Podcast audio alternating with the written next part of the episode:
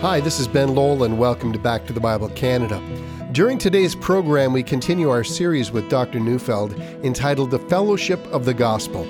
Picking up from yesterday's study of Philippians chapter 2, verses 5 to 11, let's examine now the exaltation of Jesus.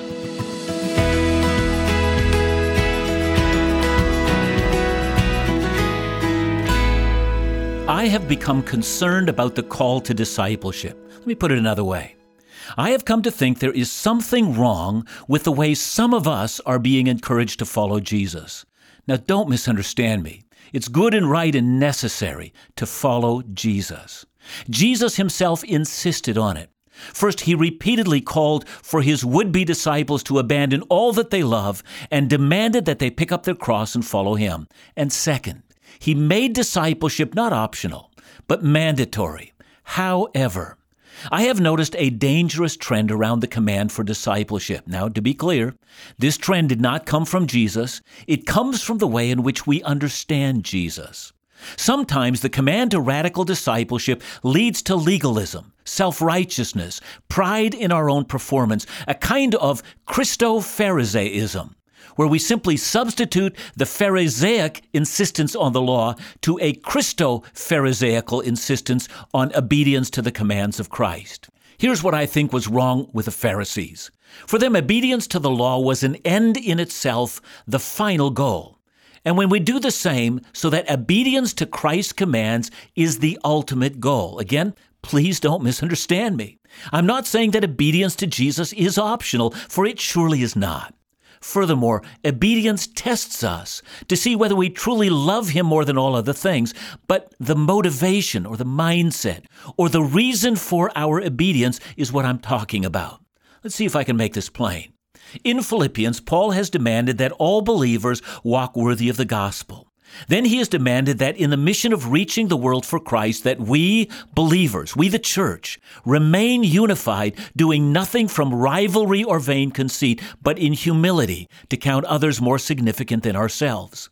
And then in order to help believers do this, this thing called walking in humility, Paul has said that it's not possible at all until we gain the mindset of Jesus. Jesus did not use his equality with God to his advantage. He readily embraced the role of a slave and humbly obeyed his father, even submitting to the disgraceful suffering of the cross. The key word in all of this teaching is the word obedient. If you want insight into the thought life of Jesus, that's the word. He submitted to the Father. He obeyed the Father. His obedience knew no boundary lines. He who was the Father's equal in every way, for he shares all his essential attributes, accepted obedience to the Father in all things. Here's the question Do you want to learn to think the way Jesus did? Do you want to learn his mindset? When we began to study Philippians chapter 2, we talked about how to put others' interests ahead of our own. We acknowledged that to do so seems unnatural, even impossible. You know, at that time I had mentioned Gandhi, who, when he lost a shoe as he was boarding a train, quickly took off his other shoe and threw it where the first one was, so that a poor man might have the benefit of two shoes. I said this was an example of thinking of others first, and I said that this kind of thing is not done on the spur of the moment, but is the result of deliberately living according to a principle in which the needs of others are consistently being placed above our own. Only then will the impulse to throw the other shoe on the track even enter into our minds. But that example pales. That example is nothing. That example should not even be mentioned beside Jesus. For a pair of shoes costs little, but what Jesus did demands all. And that brings me again to the question Do you want to think like Jesus thought? Do you want his mindset?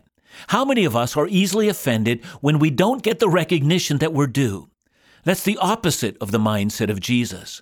How many of us spend a lifetime trying to become someone who's either rich or famous or recognized or respected? Jesus went in the opposite direction. Listen to Matthew chapter 20 verses 25 to 28. You know that the rulers of the Gentiles lord it over them, and the great ones exercise authority over them. It shall not be so among you. But whoever would be great among you must be your servant and whoever would be first among you must be your slave, even as the Son of Man came not to be served, but to serve, and to give his life as a ransom for many. Now, Paul could have ended his discussion on the mindset of Jesus simply by teaching the content of Philippians 2 6 to 8. You know, that section read, and let me remind you of it, who, though he was in the form of God, did not count equality with God a thing to be grasped, but made himself nothing, taking the form of a servant, being born in the likeness of men. And being found in human form, he humbled himself by becoming obedient to the point of death, even death on a cross. Now, Paul could have said, begin to think like that, and in fact, he did say that. But to say that on its own can amount to no more than legalism. It can amount to no more than saying, you ought to try harder to think like Jesus. And then, even though we try, we either fail or imagine we have succeeded, and we become proud of our achieved humility. Listen now to what Paul says next. Remember, he's discussing Christ's humility, and I'm reading verses 9 to 11. Therefore, God has highly exalted him and bestowed on him the name that is above every name, so that at the name of Jesus every knee should bow in heaven and on earth and under the earth, and every tongue confess that Jesus Christ is Lord to the glory of God the Father. See, there are many Bible students who have been puzzled by this passage. If this is about imitating the mindset of Jesus, it's difficult to know how to apply this text. After all, every knee will not bow before us and call us Lord. Even though this is a beautiful ending to the humiliation of Christ, in that through his humility, he has been given a name unlike any other name. What can that mean for us? And what can we learn about our own obedience from verses 9 to 11? But before we get to that, let's examine the text. Notice that after Jesus' super humiliation comes this moment in triumph. The triumph of Jesus does not come before his humiliation, but after, and that's significant. The greatness of his name will not be known upon the earth until after he has suffered a humiliation unlike anything we can imagine. Kent Hughes gives us a picture. He pictures the gears of a catapult being ratcheted down ever tighter, ever tighter. The pressure is immense, and yet still the catapult goes down. There's a groaning as the huge log is bent, bent further and further down to the point that you might think it would break. But the one who controls the catapult knows exactly how far to bend the beam. The ropes also are stretched to the maximum, and then the latch is tripped, and there is an explosive launch of indescribable exultation. And the only reason why the load in the end of the catapult travels so high and so far is directly attributable to the downward pressure of its humiliation. And that, says Dr. Hughes, is what Paul is describing in this passage about Jesus. After his crucifixion, after he was rendered helpless and powerless on the cross, after he had become the object of the hatred and ridicule of men, after he was publicly mocked for being unable to come down from the cross, after they thought that they had proof that in no uncertain terms was this one ever the Son of God, after his crumpled and abused lifeless body was lain into the tomb, comes the resurrection. And at that moment, the Father displays just how great the Son actually is. See, the first thing that happens in the resurrection is that the Father has highly exalted him. Let's consider what's being said. After the incarnation and the cross, Jesus does not become greater than he was. There's nothing greater than being fully God. How can God exalt Jesus by conferring on him a name above every name? I mean, what can that mean? You know, throughout the Bible, Jesus has a lot of names. They include Wonderful Counselor and Prince of Peace and Almighty, all found in Isaiah. Daniel mentions Ancient of Days. The Gospel of John, he's everything from the bread of life and the light of the world and the door and the good shepherd and the resurrection and the life and the vine and so forth. I can mention more names Alpha and Omega, Anointed One and Messiah, the beginning and the end, the beloved Son, the cornerstone, Emmanuel, faithful and true, the firstborn over all creation, the head of every man, the Holy One of Israel, the great I am. See, the names of Jesus are many, and each name that has been attributed to Jesus is filled with majesty. when we come back, we're going to see that there is something about the willingness of the Son to submit to the Father in utter humiliation, even to the humiliation of a brutal cross, that exalts and acclaims Jesus in a way that nothing else can. And this, this exaltation of Jesus, will tell us how we need to begin to think just like Jesus did. We hear this term a lot when we become Christians to be more like Jesus, to do what he would do. But what does this exactly mean? And how do we do this with the right motivations and not just out of trying to be more spiritual? We must continue to have the mindset of Christ. But how does his exaltation give us wisdom and guidance for becoming more like him? Well, we'll find out more about that right after the break.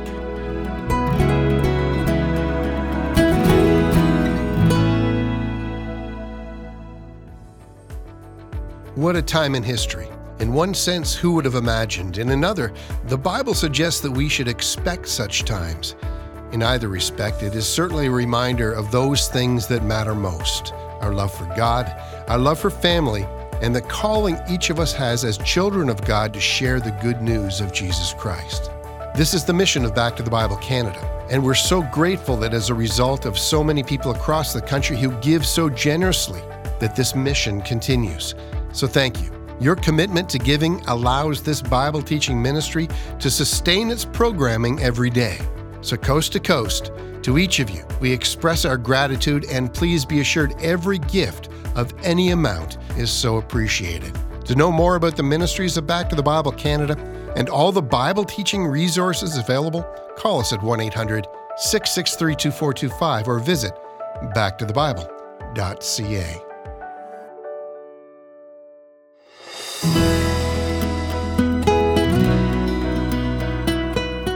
Paul says that because of Christ's humiliation, Christ has been highly exalted.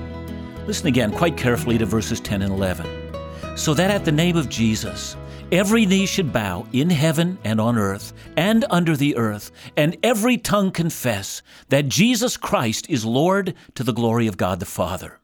The Greek word here is the word kurios. Bible teachers who study in the original languages notice that when the Old Testament was first translated from its original Hebrew into Greek, the Jewish scholars who translated the very first Bible translation took the name of God, Yahweh, and translated into the Greek word kurios, or Lord. So, for instance, in Isaiah 42, verse 8, hear what God says I am the Lord, that is my name. My glory I give to no other, nor my praise to carved idols. Now remember that the word Lord, kurios, is a translation of Yahweh. I am Yahweh, and I, Yahweh, will not share my glory with another. God alone bears the name Yahweh. He does not share that name. Now, are you ready for this? Verses 10 to 11 of Philippians 2 are a rough quotation from Isaiah 45, verse 23. Let me read it. By myself I have sworn. From my mouth has gone out in righteousness a word that shall not return. To me every knee shall bow, every tongue shall swear allegiance. See, all knees bow to Yahweh, to none other, only to Him. And, says Paul, when that happens, every knee will bow and confess that Jesus Christ is Yahweh. What the Father has done with Christ's humility and then his resurrection is that now the Father has publicly identified Jesus as his full equal.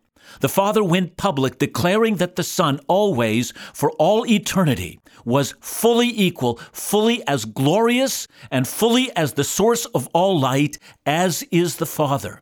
Of course, he always was the Father's equal, but now, in the resurrection, the Father goes public, declaring the full equality of the Son to every single creature. Furthermore, in the end of the day, all creation will be forced to agree with the Father's assessment of the Son. The nations will bow before the Father and declare that the Son is Yahweh, and some will in horror confess that all along this is who Jesus is. The Sanhedrin that crucified him will confess it. Judas, who betrayed him, will confess it. Pilate, who tried to wash his hands of him, will confess it. The demons of hell who rebelled against him will confess it, and all the angels of God will gladly confess it, along with we who have been redeemed by Jesus, we will gladly confess it. Jesus Christ is Lord. He is Yahweh. He and the Father are one. And this is all to the glory of the Father. That is, it showcases the great and awesome grandeur of the Father. All creation will agree, none will deny it. Ah, but what has this to do with us as we try to walk in humility and count others' concerns before our own? The Father will not publicly identify us as his equal, will he? Of course not. He already told us that he will not share his glory with another. So, what can this mean? In Revelation 3, verse 9, Jesus speaks to the suffering church in the city of Philadelphia. He says to the persecutors of that church that in the end, when Christ returns and all things are placed in order, those persecutors will be forced to bow down at the feet of that church and acknowledge that Christ has loved them. Those people who despise the church, who showcase their power over that church, they will come trembling and finally admit who those saints actually are. And that's the issue. 2 Timothy 2 verse 12 reminds us that if we endure, we will also reign with him. And in Matthew 5 5, Jesus promised that the meek would inherit the earth. Let's go back to Jesus' promises to the churches in Revelation. To the church in Ephesus, Jesus says, To the one who conquers, I will grant to eat of the tree of life which is in the paradise of God. To the church in Pergamum, he says, To the one who conquers, I will give some of the hidden manna, and I will give him a white stone with a new name written on the stone. To the church in Thyatira, he says, To the one who conquers and who keeps my works until the end, to him I will give authority over the nations. To the church in Sardis, he says, To the one who conquers, he will be clothed thus in white garments, and I will never blot his name out of the book of life. I will confess his name before my Father and before the angels. To the church in Philadelphia, he says, to the one who conquers, I will make him a pillar in the temple of my God, and I will write on him the name of my God. And the church of Laodicea, he says, To the one who conquers, I will grant him to sit with me on my throne, as I also conquered and sat down with my Father on his throne. See, in each case, the motivation for obedience, the motivation for humility and suffering, and standing strong in the day of persecution is to look beyond the present dark hour to the final day, to the glory that will be revealed. And that is Paul's point in Philippians. How is it that Jesus adopted the mindset of humility? humiliation, and willingly submitted to the scourging and mockery and slander and torture of this world. Well, he did it by never taking his eyes off the prize. That's why Hebrews 12, verse 2 says of Jesus, who for the joy that was set before him endured the cross and despising the shame, and is seated at the right hand of the throne of God. See, when you think of others ahead of yourself, when you're willing to be humbled, even humiliated, you will only do this if you believe that this is the road that leads to exaltation. Jesus taught us that the first will be last and the last first. The age to come will show a complete reversal in importance and in joy. So here's the question Do you believe that?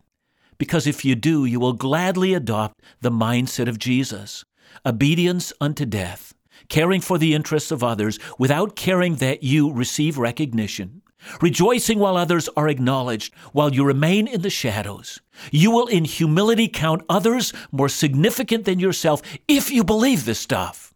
And from that mindset, the unity of the church is preserved. I want to be the first to acknowledge how difficult this is.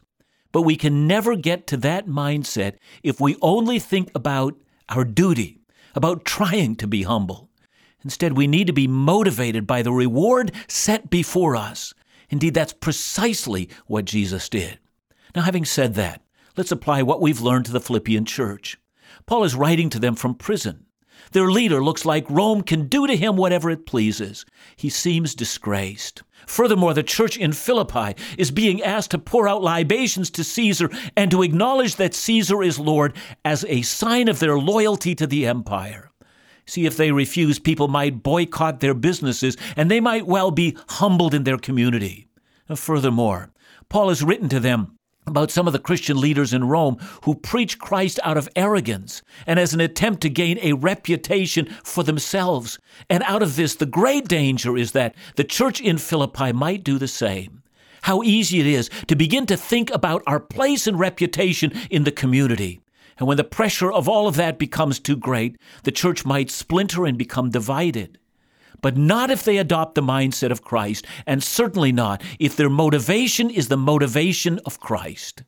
if they begin to desire the applause of heaven rather than the applause of earth, the mindset of Christ will hardly seem like a legalistic burden. It will become a joy. That then is why the commands of Christ, obedience to Him and walking in humility, is not a burden, neither a cause of pride. It is merely a way to receive a reward that this earth cannot offer. It is merely to follow the great men and women of faith like Moses, who thought that the treasures of Egypt were but a poor offering compared to the riches of the Messiah. Might I make an appeal to all my brothers and sisters in Christ? Don't sweat it when you're not recognized, or when others seem to get applause while you're overlooked. Such things must happen so that you can decide what you truly want. Do you want the riches of earth, or do you want the treasures of heaven?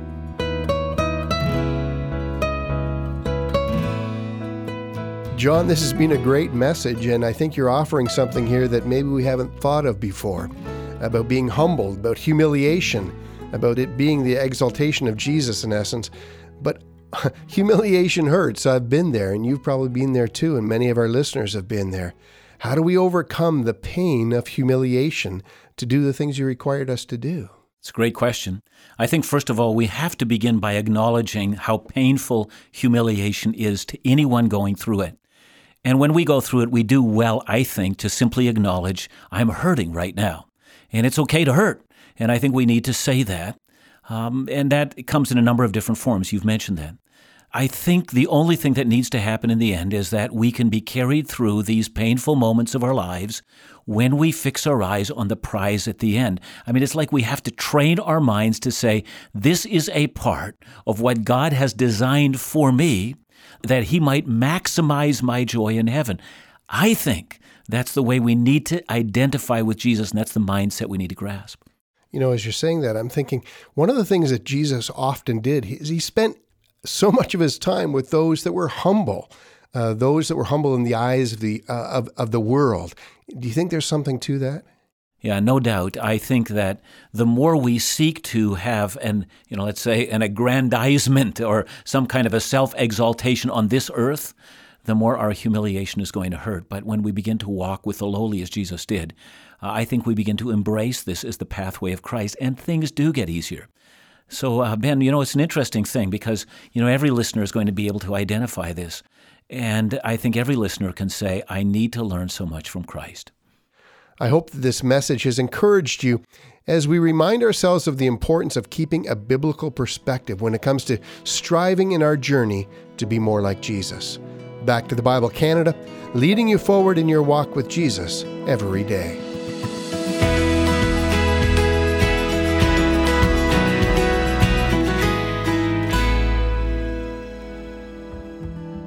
It's happening. If you've listened to Laugh Again in the past, now the opportunity is available to not only hear Phil, but to see him in action. This month, we make the official launch of Laugh Again TV. Five minutes of storytelling, laughter, hope, and joy, all wrapped into a video message from Laugh Again and Phil Callaway. So check out Laugh Again TV at laughagain.ca or by going to the Laugh Again TV channel on YouTube. A new, inspirational, joy filled program every week. If you check out Laugh Again TV on YouTube, remember to subscribe to the channel for free and never miss another episode. Thank you for continuing to support in these challenging days. Your donations keep this unique ministry alive. To learn more, call 1 800 663 2425 or visit laughagain.ca.